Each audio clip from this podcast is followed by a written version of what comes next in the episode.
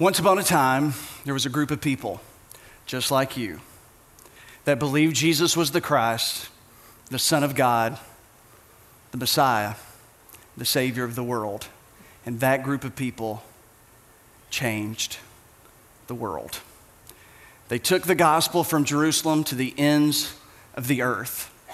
They boarded ships to lands that they'd never been to to tell people they'd never met about Jesus and a God who loved them and sent his son to die for them. And the world has never been the same because of that group of people. And none of us should be surprised at the story of the church, the history of the church, because Jesus predicted it.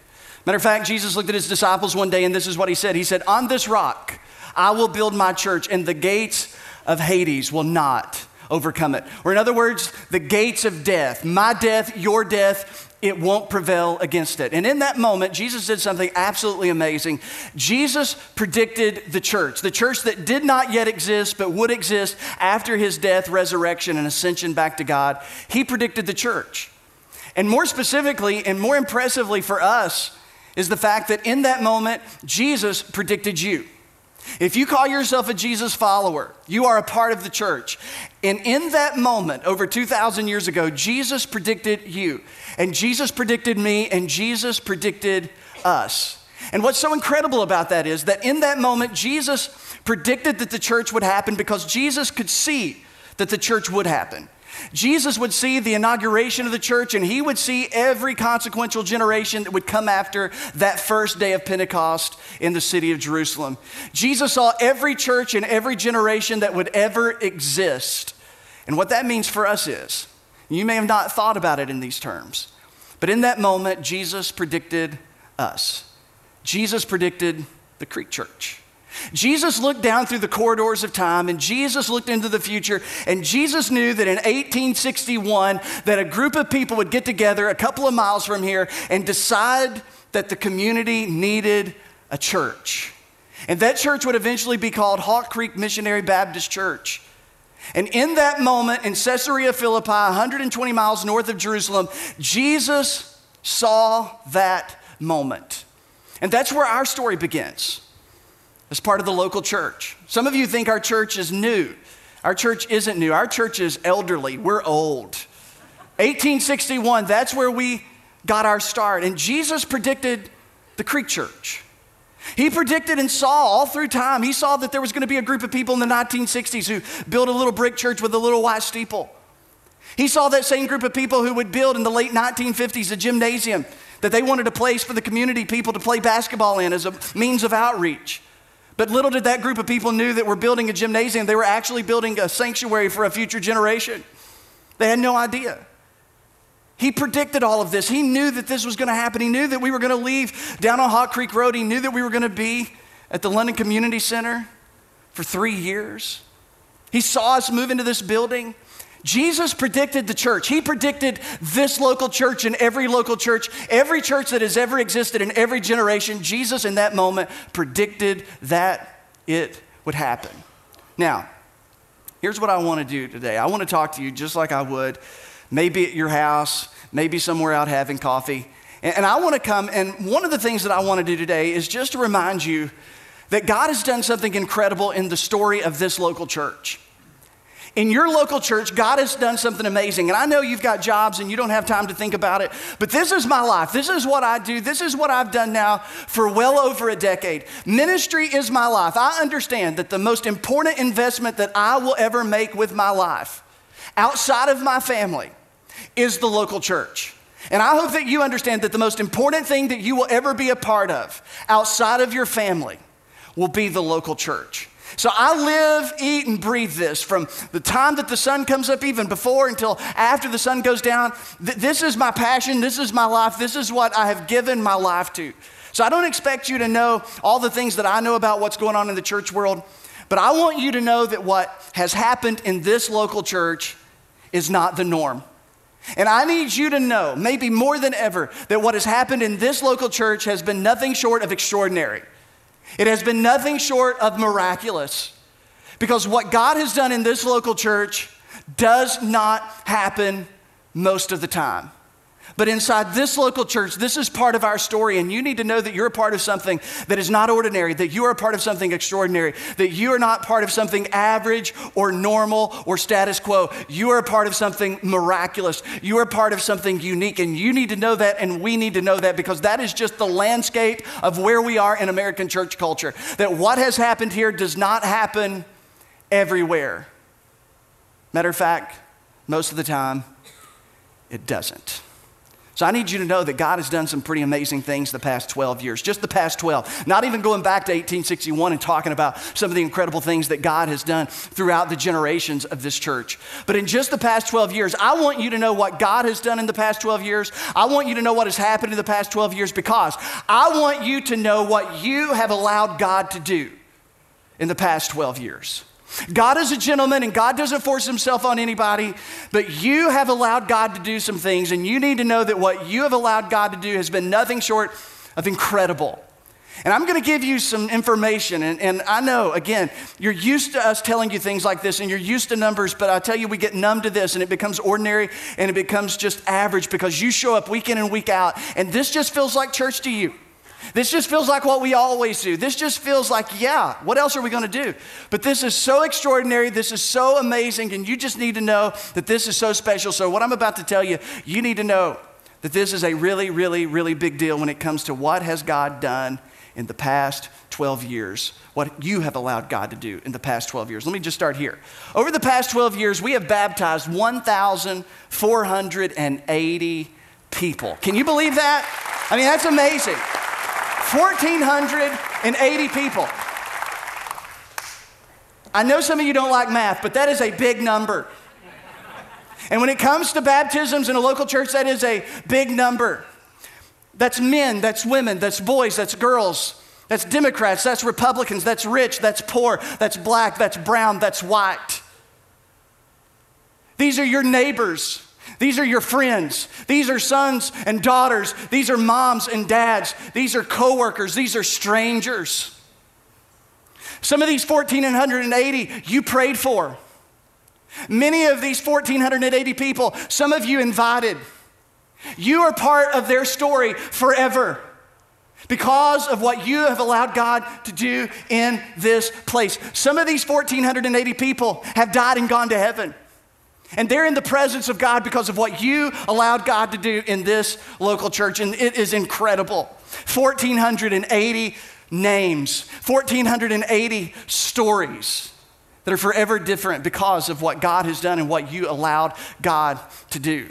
What God has done in the past 12 years is also, it looks like this we as a church have given away over $2.5 million outside of our church in the last 12 years. That's amazing. When you think about on top of this building, multi million dollars that we've spent on this building, we've built parking lots, we've built theaters, we've built children's areas, we have launched ministry after ministry, we have done some incredible things around here. But on top of all of that, it would have been so easy to be so inward focused and say, let's build up our kingdom and let's not worry about anybody else.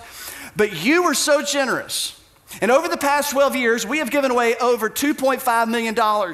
Some of you don't know this, but we have helped plant two churches in Los Angeles, California Grace Iranian Church and New Wine Community Church, because of you in Los Angeles, California. We have helped plant a church in Quebec, Canada, one of the most unchurched cities, if not the most unchurched city in North America. You did that. Some of you aren't aware that we have built two churches from the ground up in Haiti. That means clinics and schools and healthcare and education for young Haitians, changing the next generation of the world's poorest country here in the Western Hemisphere. This is what you have done. You have given away cars to people who are in strategic need. You've given to the poor. Matter of fact, just last week, I didn't have to go back very far to get an example and pull the best one because this stuff happens all the time. We were able, because of you, what you've allowed God to do here and through you, we were able to help a family of five who were homeless, working poor, working poor with jobs, homeless, living out of their cars, a newborn, teenagers, a terrible situation. And you were able not only to help them procure a place to live and pay the first month's rent, but you were also able to hook up all their utilities and you were able to get them into that first month without owing anything. There are stories like that all the time because of you.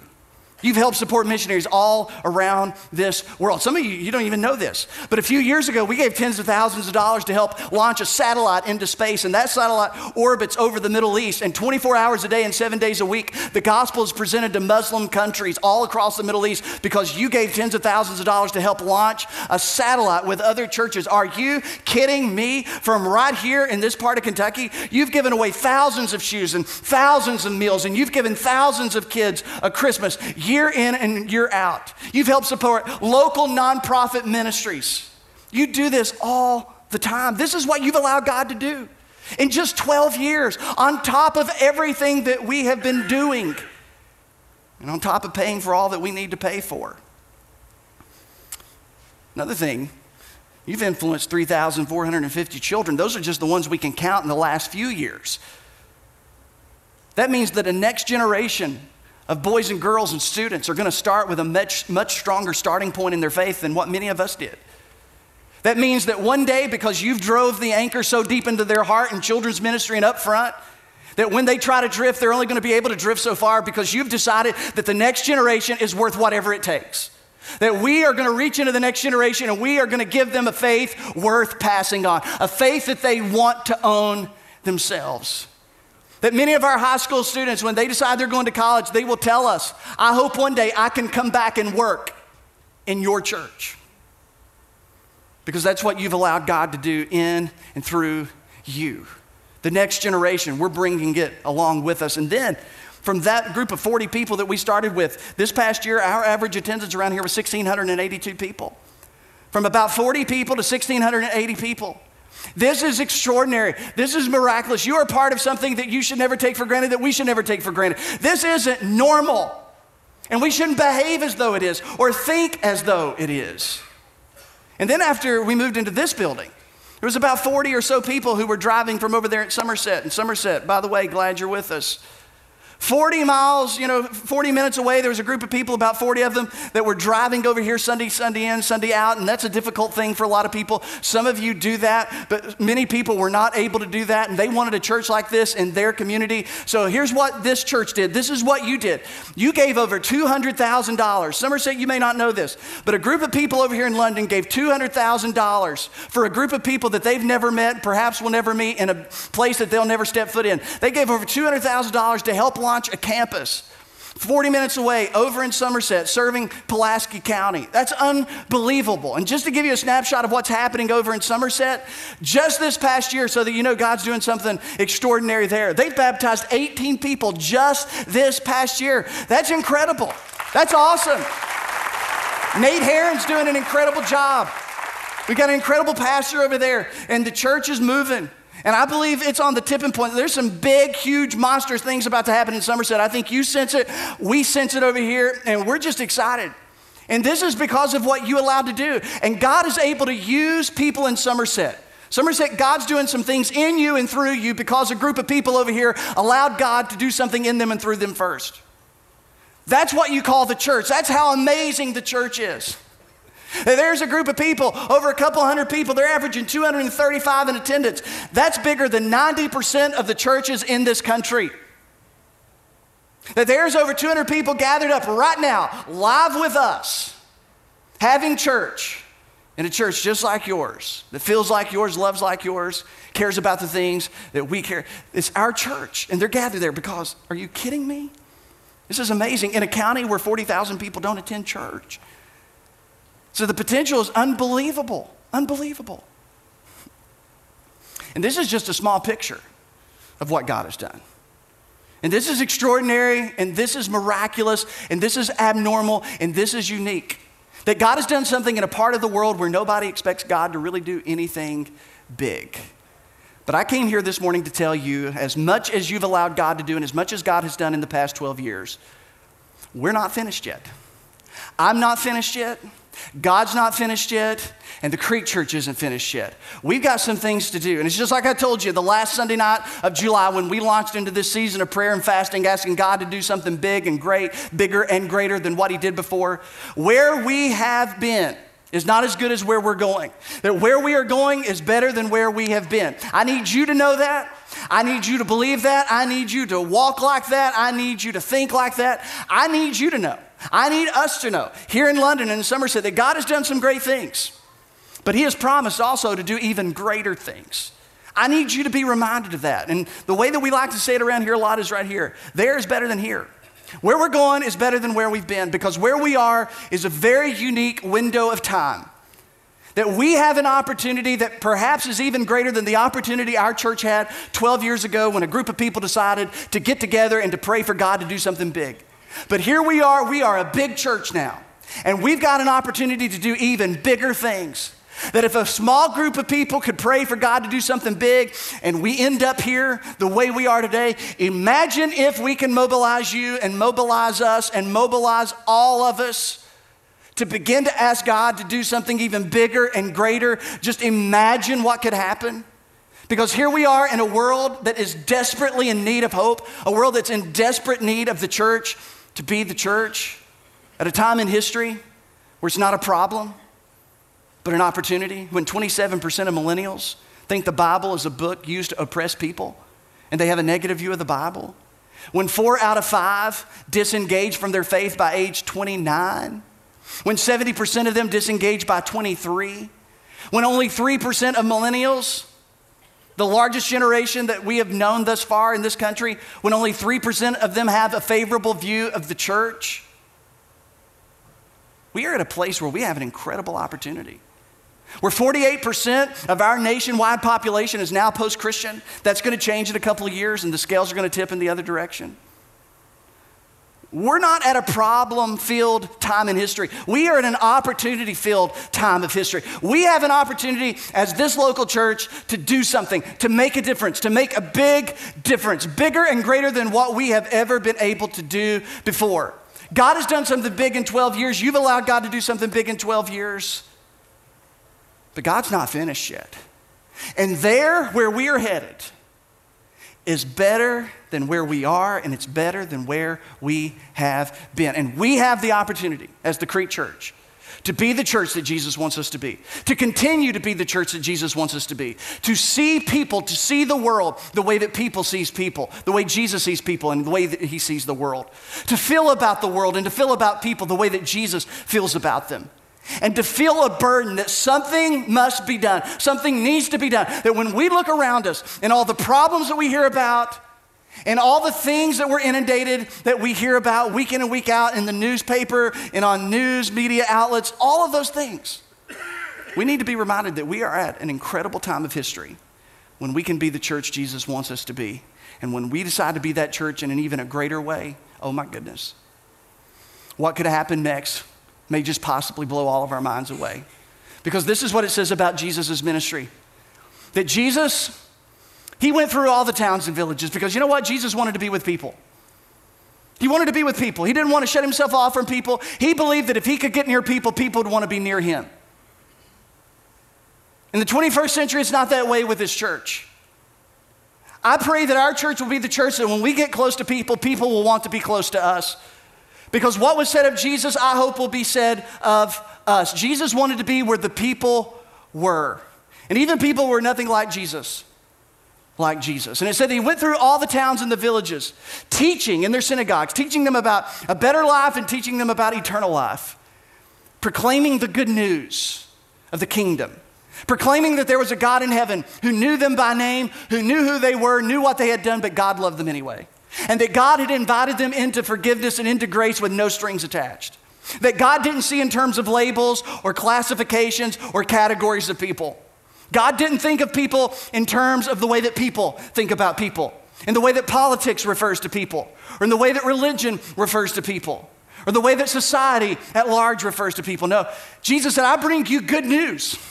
That there's a God in heaven that says, no matter what you've done, and no matter where you've been, and no matter what you are, and no matter what you're not, he loves you. He's inviting you back because that was good news. And it sounded like good news. And you know what our world needs today? It needs good news. And the church, once again, needs to be known for good news. It didn't sound like oppression, it didn't sound like a burden, it sounded like good news. then it goes on, it says, And when Jesus saw the crowds, and that's what he saw, he saw people. He didn't see labels. He didn't see classifications. He didn't see categories. He didn't see Republicans. He didn't see Democrats. He didn't see the color of skin. He didn't see orientation. He didn't see any of those things. When he looked at people, he saw people. He didn't see labels. He didn't see classifications. He saw people. And he knew their stories. And it says, and when he saw the people, because we live in a day where we don't see the people anymore, we see the issues, we see the categories, we see the labels. But we've lost sight of the people. It says Jesus saw the people because they were harassed and helpless, like sheep without a shepherd. That's how Jesus saw the people all around us.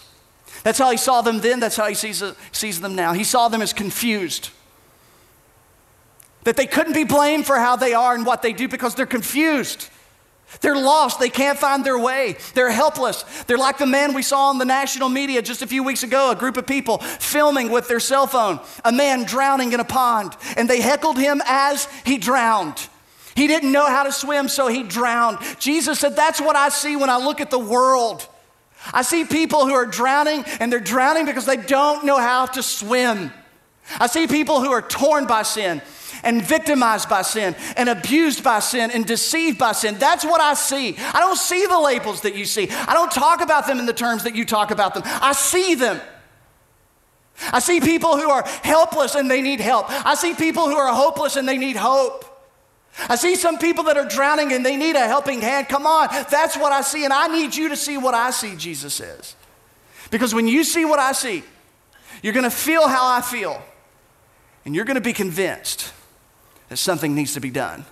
Because when Jesus looked at the world in his day and he looks at the world today, Jesus hates sin. But let me tell you why he hates sin. Not because of what the sin is, Jesus hates sin because of what it does to the people that he loves. That's why he has a problem with sin. And it's not a particular sin and it's not a certain category of sin. He hates what sin does to the people that he loves. And he says, I need you to see them the way that I see them confused, helpless, hopeless torn, abused, deceived, victimized. Not as someone you can blame and not a problem, a person. A person and not an issue. Not something to legislate, not something to vote for or against, but I need you to see them as people with names and stories. And I need you to see them the way that I see them. And that's what we have the opportunity to do as a church to refocus our eyes to see people the way that Jesus sees people so that we feel about them the way that Jesus feels about them, so that we look at them and we realize something needs to be done. Something has to be done. Let me show you this. You know, I grew up in a church, and my parents are very religious. I grew up going to church two, three times a week. Uh, in that church, my earliest memory was that there was this homeless man that used to walk up and down the road and, and uh, he lived in the woods. My mom used to stop and give him rides. And uh, one day he, he started coming to our church, and he always wore an uh, old ratty suit, and he always carried a Bible. I can remember one time after a wedding seeing him pick up bird seed that they had thrown and eating it. Uh, and I can remember being maybe five or six years old and watching him walk to the front of a church and sit down and watching an usher come up there and whisper something in his ear and they took him to the back of the church. And I asked my mom and dad about it afterwards, uh, and and she told me that that he was distracting the people that were in there. And I can remember being that young and being done with God, uh, five or six years old, you know, maybe seven. Uh, and I've been and I've been done. I didn't find it beneficial, um, mainly because church was a drag, and I didn't want to be there. There was nothing um, nothing uplifting about it. You go sit there and listen to a guy that's a, mm, a hypocrite as far as I can see. Tell me that I wasn't getting in, and hell's hot, and hellfire and brimstone, and God doesn't want you, and you suck, and why again do I want to come to that? From the time that I was a kid, you know, most of them dream of being a firefighter or policeman or something. No, I wanted to be a preacher. I've always dreamed of that. Um, but those kind of people in my area always shunned me. You know, I could try to go into church and they would come pointing at you. You know, it just make you feel so uncomfortable that you couldn't really make yourself go back to church.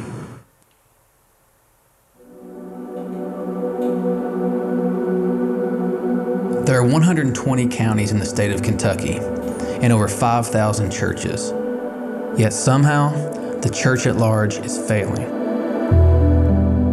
This is my friend Jeremy. He lives in Somerset, Kentucky, and he's not a Christian. Um, well, I was raised uh, Southern Baptist, which is your pretty uh, straightforward, saved by grace, uh, you know, by faith, not through works.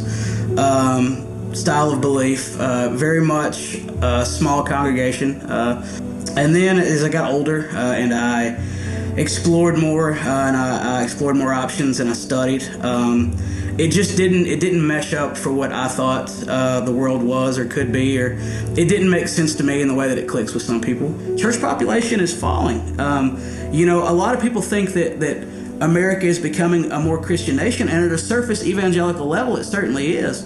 Uh, we're codifying more religion into our society. But if you look at church population, it's it's it's, it's hitting all time lows. Uh, people just don't go to church anymore, um, and there are a couple reasons for that. One is the prosperity gospel tells them there's no reason to. Um, you know, uh, you, you have these big theatrical productions. It's like going to a Tool concert um, at, at these churches, and you get lost in all this. And what doesn't get driven upon is the message. Or you go to a small town church and, and you're afraid that the preacher's going to throw a copperhead at you, and what gets lost there is the message and the message of Jesus. All those words written in red, the, they're, right, they're right in the middle of the book. Uh, the meat and potatoes of the entire faith, of the entire religion, of the Bible. The meat and potatoes is don't be a jerk, help people out. That's the whole book. All that other stuff, the stuff that churches get caught up on, cool. But you're missing the entire point of what Jesus said. You know, Jesus made it really simple. You know, Jesus said, Let me give you one command, one command only. If you ultimately want to know what the point was, uh, that sometimes gets lost in translation, it was to love God and to prove it by how you love your neighbor and love your neighbors yourself. And really, that was the heart of what Jesus established as his movement. And I don't think that a lot of people were misled on purpose. I think the message of the church just got lost in lots of other things, and people walked away from the church or even are stuck in a church somewhere and they just have an incredible misunderstanding of really what Jesus came to start. I never lost my faith, right? But I lost any interest at all in church because church to me wasn't the same as Jesus. I, I stopped finding Jesus in church, and it, it, I didn't know what to do with it. So I just left. And I'm 31 years old. I'm, I moved to Eastern Kentucky, and then I moved back here at 31. Started going to the same church I grew up in because I thought maybe if I give it another shot, maybe if I try hard enough, right? Then Easter Sunday came, and he talked about two things. He talked about homosexuality and alcohol on Easter morning. There's 200 people in the church, 100 of whom we never see, 50 of whom have probably never been to church. And he talks about two fringe issues using scripture that doesn't back up his positions on those things. And I thought, I, I, first of all, I wanted to ask him, do you know about meth? Right? Do you know about Oxycontin? Do you know anything at all? Have you bothered to step outside the doors of this church and look around your own community and see the heartbreak that's caused by so many things that are not what you're preaching about.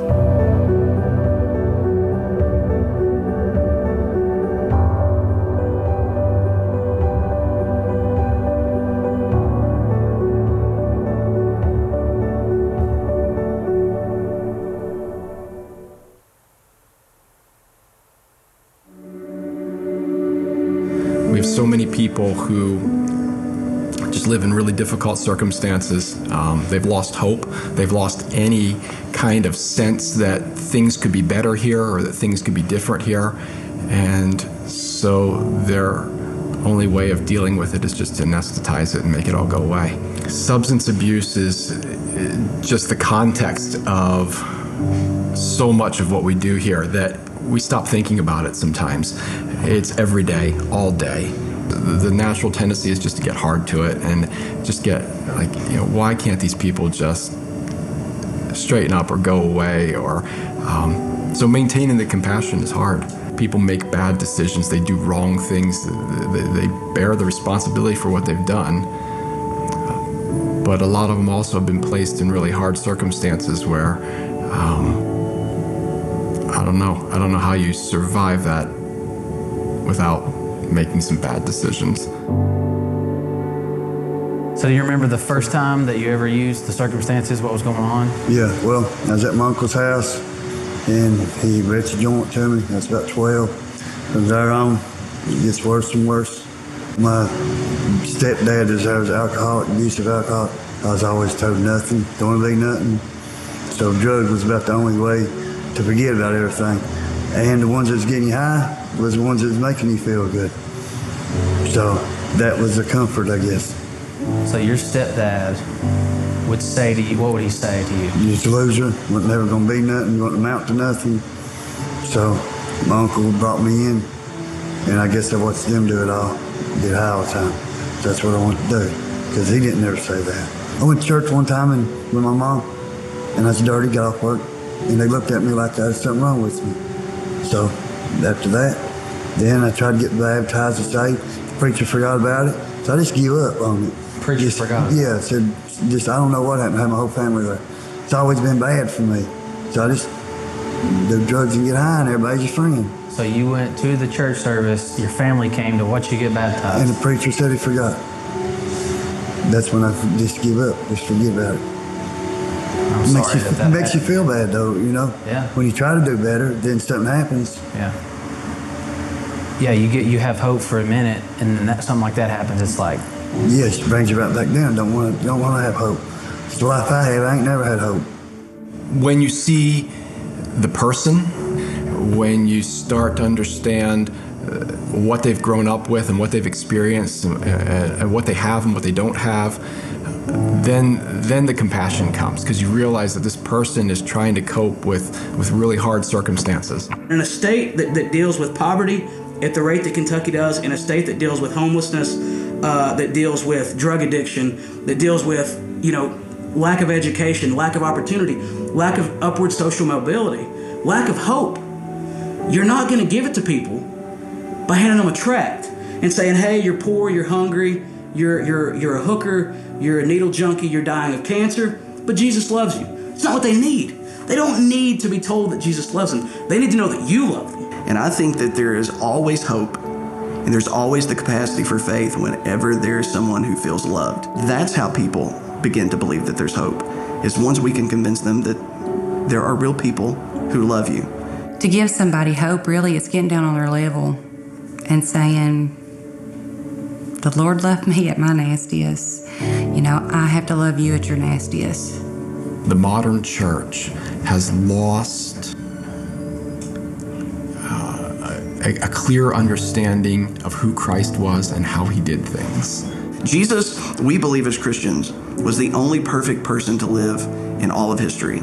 Yet, the most imperfect people of his day were the people who were most comfortable with him. And the people who thought they were the best at keeping the rules and at being religious were the people who were made most uncomfortable by Jesus. He was always hanging out with the prostitutes and the cheats and the thieves and the swindlers and you know we don't do that anymore. The call, the church has become a fortress and we isolate ourselves until we stop being churchy and start being real people out in the real world actually interacting in a meaningful way. Uh, the church is pretty useless. People aren't going to come to church. They need us to go to them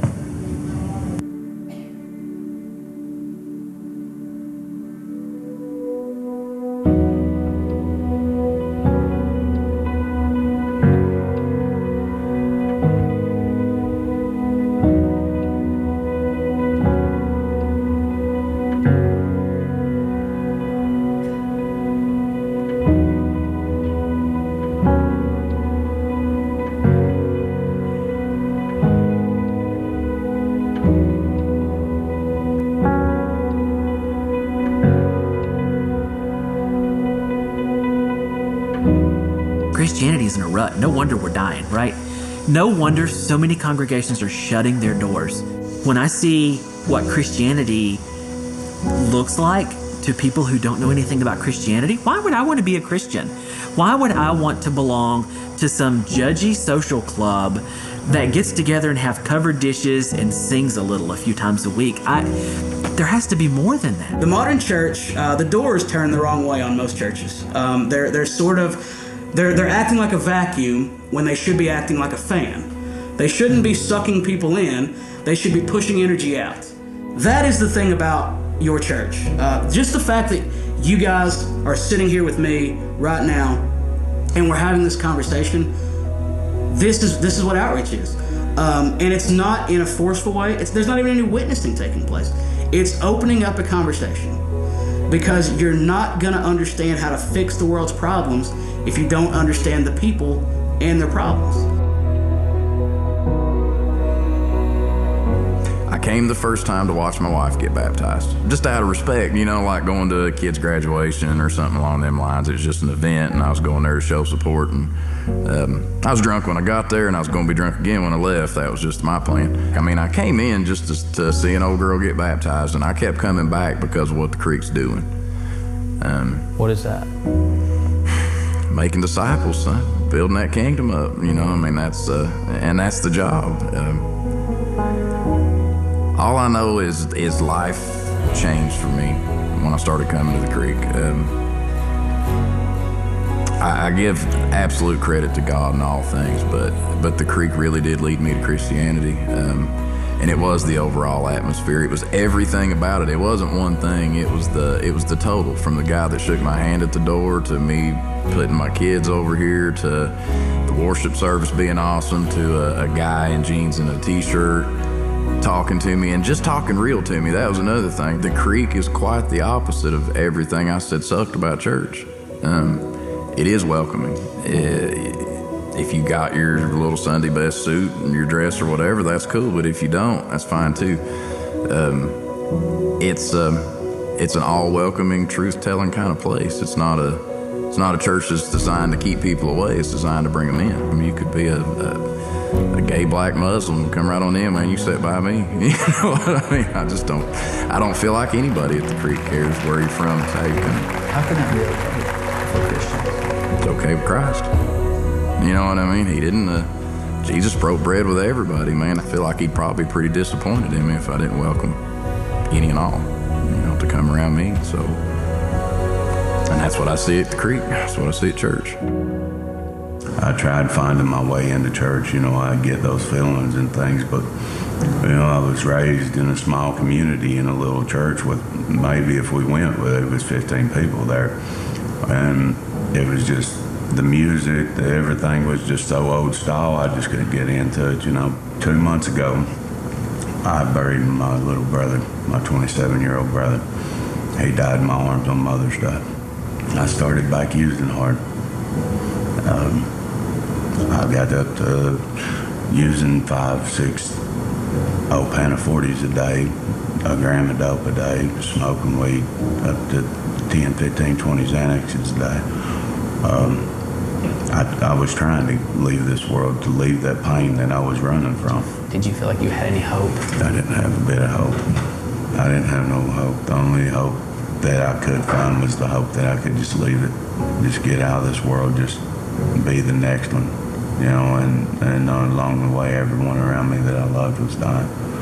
You know, I've not only buried my brothers and my sister, I buried a best friend that was like my half brother, my father and mother pretty much raised him. I've buried my cousin. Um, I pulled the phone from her mouth as her three kids walked in. Um, my best friend hung himself. Um, you know, as just everybody around me was dying off, and here I was left. You know, and that the only hope I had was just to get it done, get it over with. Just to die. Just to die and get it over with.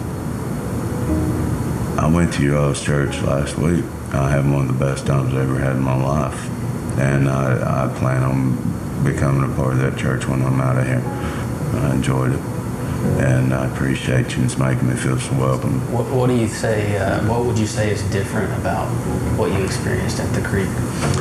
Um, it's not, you know, it's, it's more my style, you know, it's, I could understand it more, you know, the way that you you break it down to us, you know, you don't try to make us feel a part of something that we're not, you know, it's like we we're family, you know, and we're loved, when we go in there. Not that we're any different from anybody else.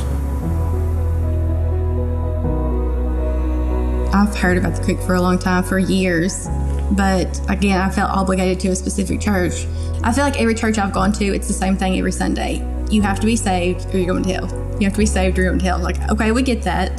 We're saved. We know we're going. So, can you help me tell me, you know, how I'm supposed to live my life while I'm here?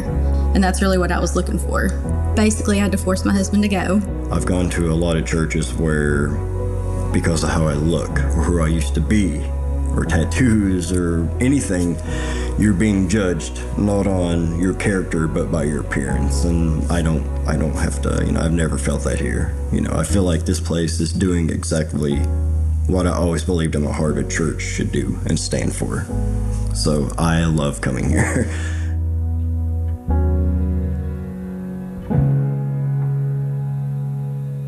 So our vision is to take that and plant campuses of that all across the state of Kentucky.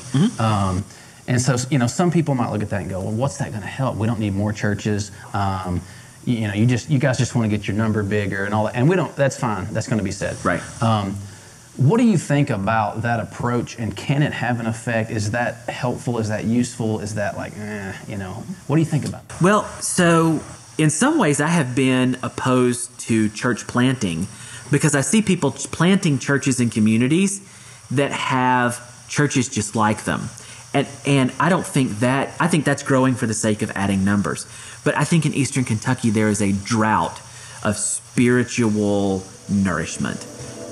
A drought. Eastern Kentucky is underchurched. And I don't mean there are not enough church buildings in Eastern Kentucky because there are already too many, but I mean they are underchurched. They are under Jesus at least.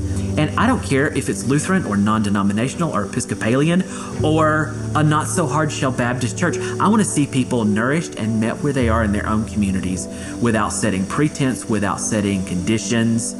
Come as you are. If we say we are going to be radically inclusive, we have to be radically inclusive. And I think we have to go into communities in Eastern Kentucky where we don't have that, and we have to open new churches. And we have to let the old churches die. And I don't think there's any shame at all in attracting worshipers who might be on the membership rolls of another church at a place they haven't been in 10 years, or they're the Creasters, right? They show up at Christmas and Easter.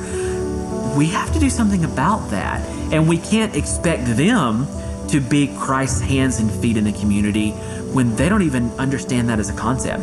When they think Jesus is the judgy person who told mom she couldn't wear pants to church. You know, what's happened in our community here in London, what's happening at our other campus in Somerset, uh, we are hopeful and we are confident that that can begin to happen in other communities. I think that we can take Christians and we can take believers and we can mobilize them and we can redirect their their thoughts and their attention, their affection towards what our mission is to love God, love people, and make disciples. And in the end, we really can't control who responds to the message, but we can control that we have um, properly communicated what that message is and that we've tried to the best of our ability to represent uh, the one who gave us the message to begin with, and, and that was Jesus.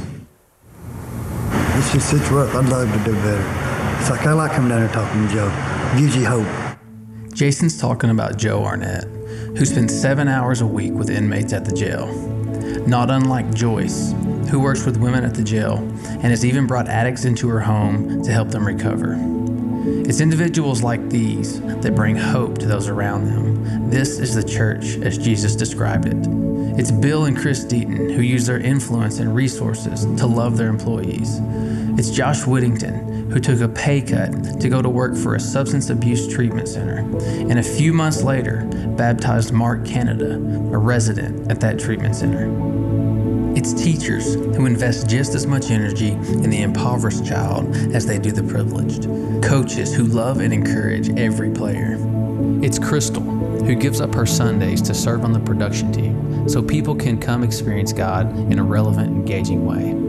It's Kristen who serves in Kids Creek, making sure kids have fun environments where they can learn about Jesus on their level. It's doctors, bus drivers, business owners, mechanics, waitresses.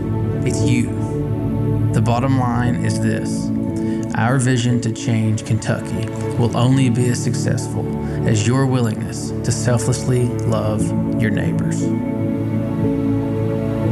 Our prayer as a church is this Lord, give us Kentucky.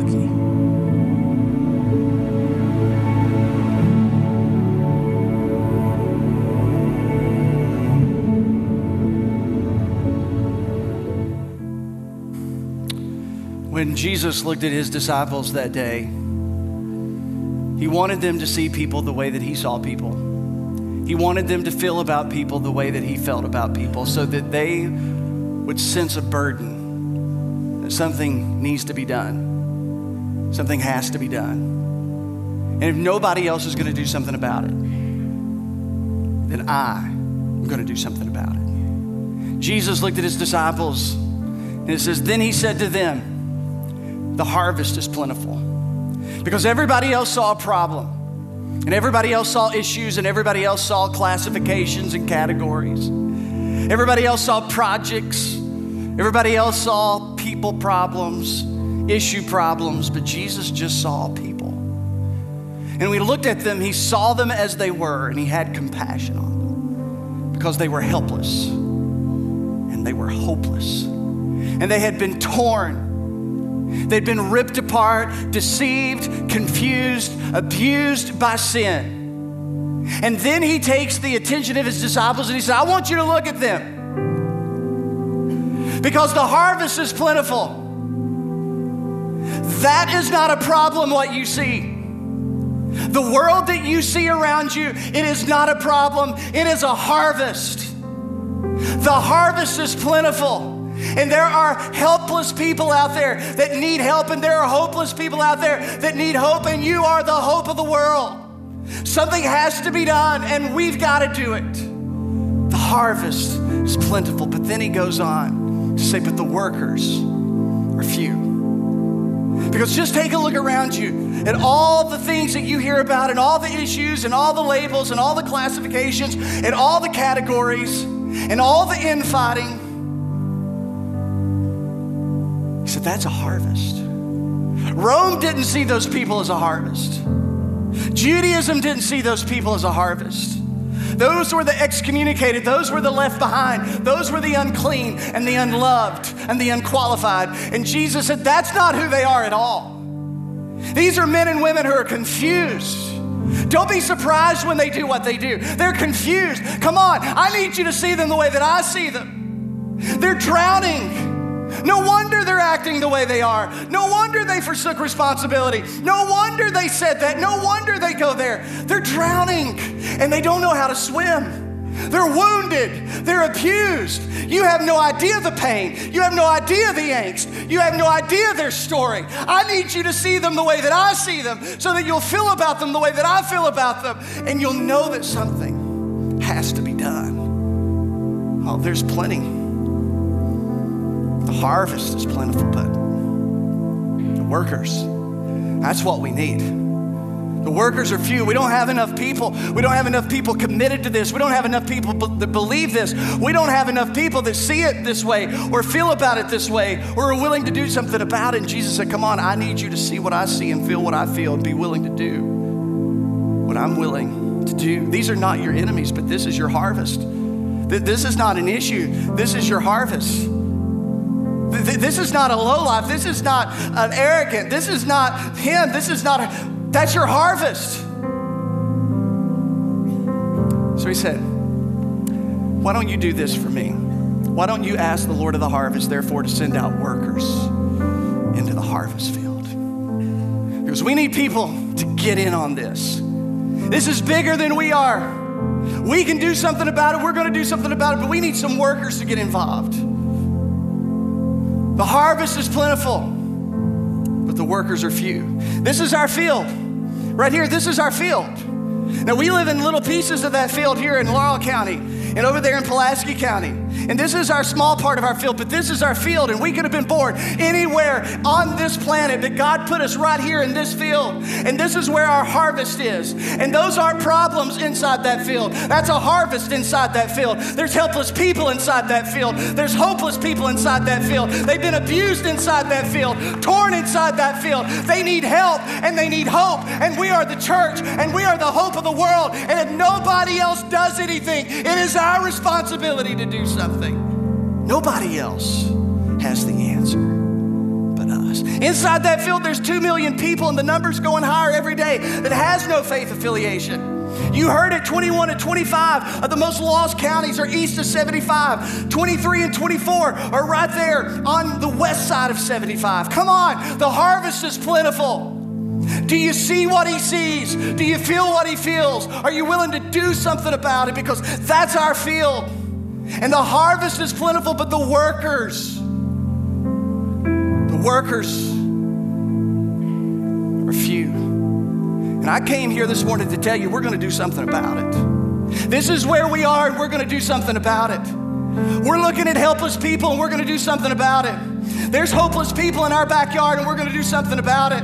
There's torn people, there's hurting people, there's confused people, and we're going to do something about it because we are the church. That's what we've always done. That's what we do. That's who we are. That's what we will always do until He comes back. That's what we do. We are the church. You see, our vision is to create churches all over Kentucky where people who don't like church love to attend. Or stories of Josh. There's a Josh Whittington all over this state. There's stories just like you heard all over this state. And they need you and they need me and they need a church like this church, not because we need another church, but we need a different church. And I believe for this time and season, we've got something to do, we've got something to say. And God has opened up a door of opportunity for us of what brought you in here to make sure it's in other places so people like you can find a place where they get baptized and their mom and dads get baptized and their brothers and sisters get baptized and coworkers and strangers get baptized. All because we understood that the harvest was plentiful and we saw what he saw and we feel what he feels. And we know we got to do something about it. So here's where we're going. This is what we're going to do Somerset, let's talk to you first. We're believing God for a permanent home for Somerset. God's doing some big things over there. God's doing something in you and through you, Pulaski County, 40,000 people that don't go to church. This may be the time, this may be the season. We need you to step up. We need you to step in. We need you to engage there. We need you to engage here because we need a facility over there where we can do ministry the way we like to do ministry. They've been setting up, they've been tearing down. We did it for three years at the community center. They've been doing it for five years there. We need to pray that God gives us a home in Somerset so we can do what Pulaski County, Somerset, and those areas need over there. That's what we're believing God for. That's where we're going. That's what we need to happen. We're praying and we're asking God to be debt free by 2024. Because the reason we want to be debt free as a church, we owe about $4 million as a church. And that's okay because we got a lot of people and we've built a lot of buildings and we've done a lot of ministry. But by 2024, we're praying that God gets us debt free. And that means that we've got to be generous. Can you imagine if all we had to do was to decide where to plant churches and how many to plant and how many to start? Where all the overhead of doing our facilities and doing all the thing, can you imagine all the good? We would be able to do it a ridiculous amount. You may be here and you may you may want to write a $4 million check this morning. Is that a hand in the back? Oh, you're just wiping your nose. You may be here and all you can do is $10. $20, but I'm telling you all together, the church has always been able to do amazing things together. And it may not seem like much, but let me tell you, little is much when God is in it. We're praying for seven campuses. We're going to have seven campuses by 2024, and let me tell you how we're going to do it. We're going to launch our third campus in the spring of 2018. We're going to launch our fourth in 2019, and at the beginning of the first quarter of 2020, we're going to launch our fifth. And in between that and 22, we're going to add six and seven. But the good news is, the big news, we're going to start on the problem today. We're going to start on our harvest field today. We've been working on it, we are working on it, but we cut it up a whole other notch of volume today because we're all launching into this thing because this is our field. We see what he sees, we feel what he feels. We got to do something about it. So, we're going to launch our third campus in the spring of 2018. So, big news, good news. The Creek Church Williamsburg launches. Yeah, I hear some Williamsburg back there. Williamsburg, springtime 2018. God opened up a door a few months ago for us to sign a lease inside the Williamsburg Mall. You've already heard from Bill and Christine there on the video. They've got part of their business located there in the mall. We've been able to procure about 10,000 square feet of space. Matt Mills has been very generous in helping us orchestrate that deal and just been very generous to our church through the whole process. But we've been able to get about 10,000 square feet, and this is what the Creek Church Williamsburg is going to look like. And it's you know, auditorium here. You can see our core values out there. You got some lobby. All this white space is inside the mall. We got a space for kids. You can see the screens there. You can see the stage. All this, this is what it's going to look like. It looks a lot like it's going to look here. It's going to look a lot like when we get a permanent place over in Somerset. Th- th- this is it. This is where we're going because we believe this is our field and the harvest is plentiful and we can do something about it. So here, here's the question I need you to ask What do I need to do? What do I need to do? Well, here's what I want you to do. I need you at a minimum for the next 365 days. Just give it a year. Give it one trip around the sun, 365 days. Would you do this for the next 365 days? Would you attend here consistently? Would you recommit yourself to being in the local church because it matters? Not because I say it matters, because the scriptures say it matters. I need you to be here. I need you to invite others to be here and be bold about it. I need you to go to your home. I need you to go to your neighborhood. I need you to go to your office, to your school, to your team, and I need you to bring them in. I need you to continue to invite. I need you to serve. I need you to find some place, somewhere to serve. If you can't think of a place, kids. God is speaking kids right now. We got a lot of kids around here. Here's a place for you to serve. We need you. I need you to connect in a group relationally. Over 200 of you signed up last week, but there's still more who could. If you'll connect relationally, you won't fall, fall, fall through any cracks. And then I need you to give generously. Now, let me talk to 70% of you for just a moment. 70%. 30% of us fund our church. 30% of us fund our church. 70% love our church. They just haven't developed a plan to support the church they love. 70% of us are not financially invested in the mission and vision of this local church. Can you imagine if the 70% of us who are not engaged at this moment begin to engage on some level? I believe in tithing. I believe in giving a tenth. I believe in giving over the tenth. But if 10% is too big of a percent for you to even think about, start somewhere and begin to be a consistent giver. You can text. You can text today if you want to sign up on recurrent giving. We're going to take an offering at the end of the service. Our ushers are going to be at the door, right? Just so you know. That, that, that's all we're going to do today. They're just going to be at the door. But if you want to sign up on recurrent giving, don't even have to think about it. Text the creek to 77977. There's an envelope on the back of your seat. You can even put your information there. As soon as it's taken up, it's locked up in a vault, it stays confidential, and people process the information. I need 70% of you to get a plan to fund your local church. 30% have been funding everything that's been going on here. And we've been able to give $2.5 million away in 12 years with 30% of us funding it. Imagine what we could do if all of us would just become a part of what's happening here. It would be ridiculous. Ridiculous. Once upon a time, there was a church that looked like this. It was the first church, 1861. Aren't you glad somebody paid to build that church?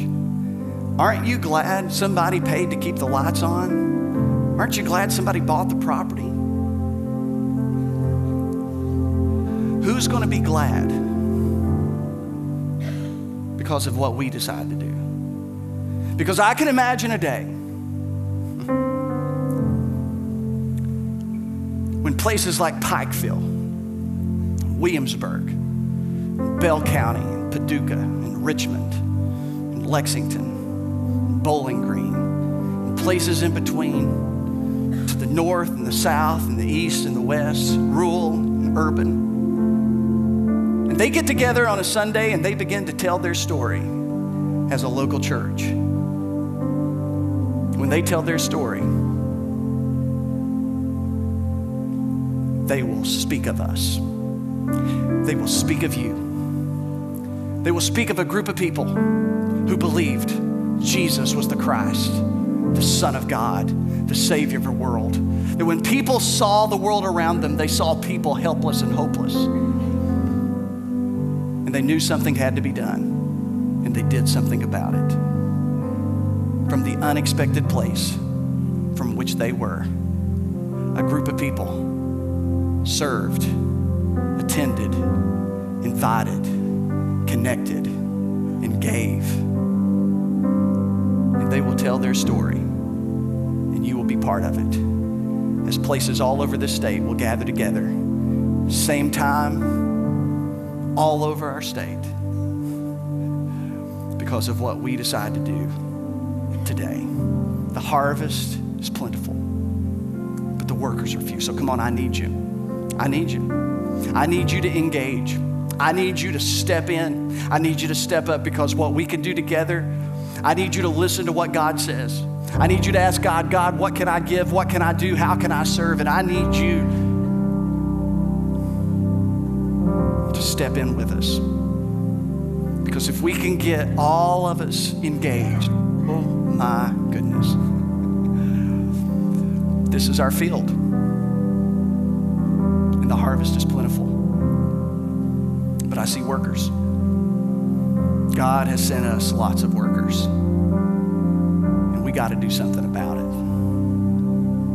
Even if nobody else cares. Even if everybody thinks we're crazy. We're going to do something about it, and it starts today.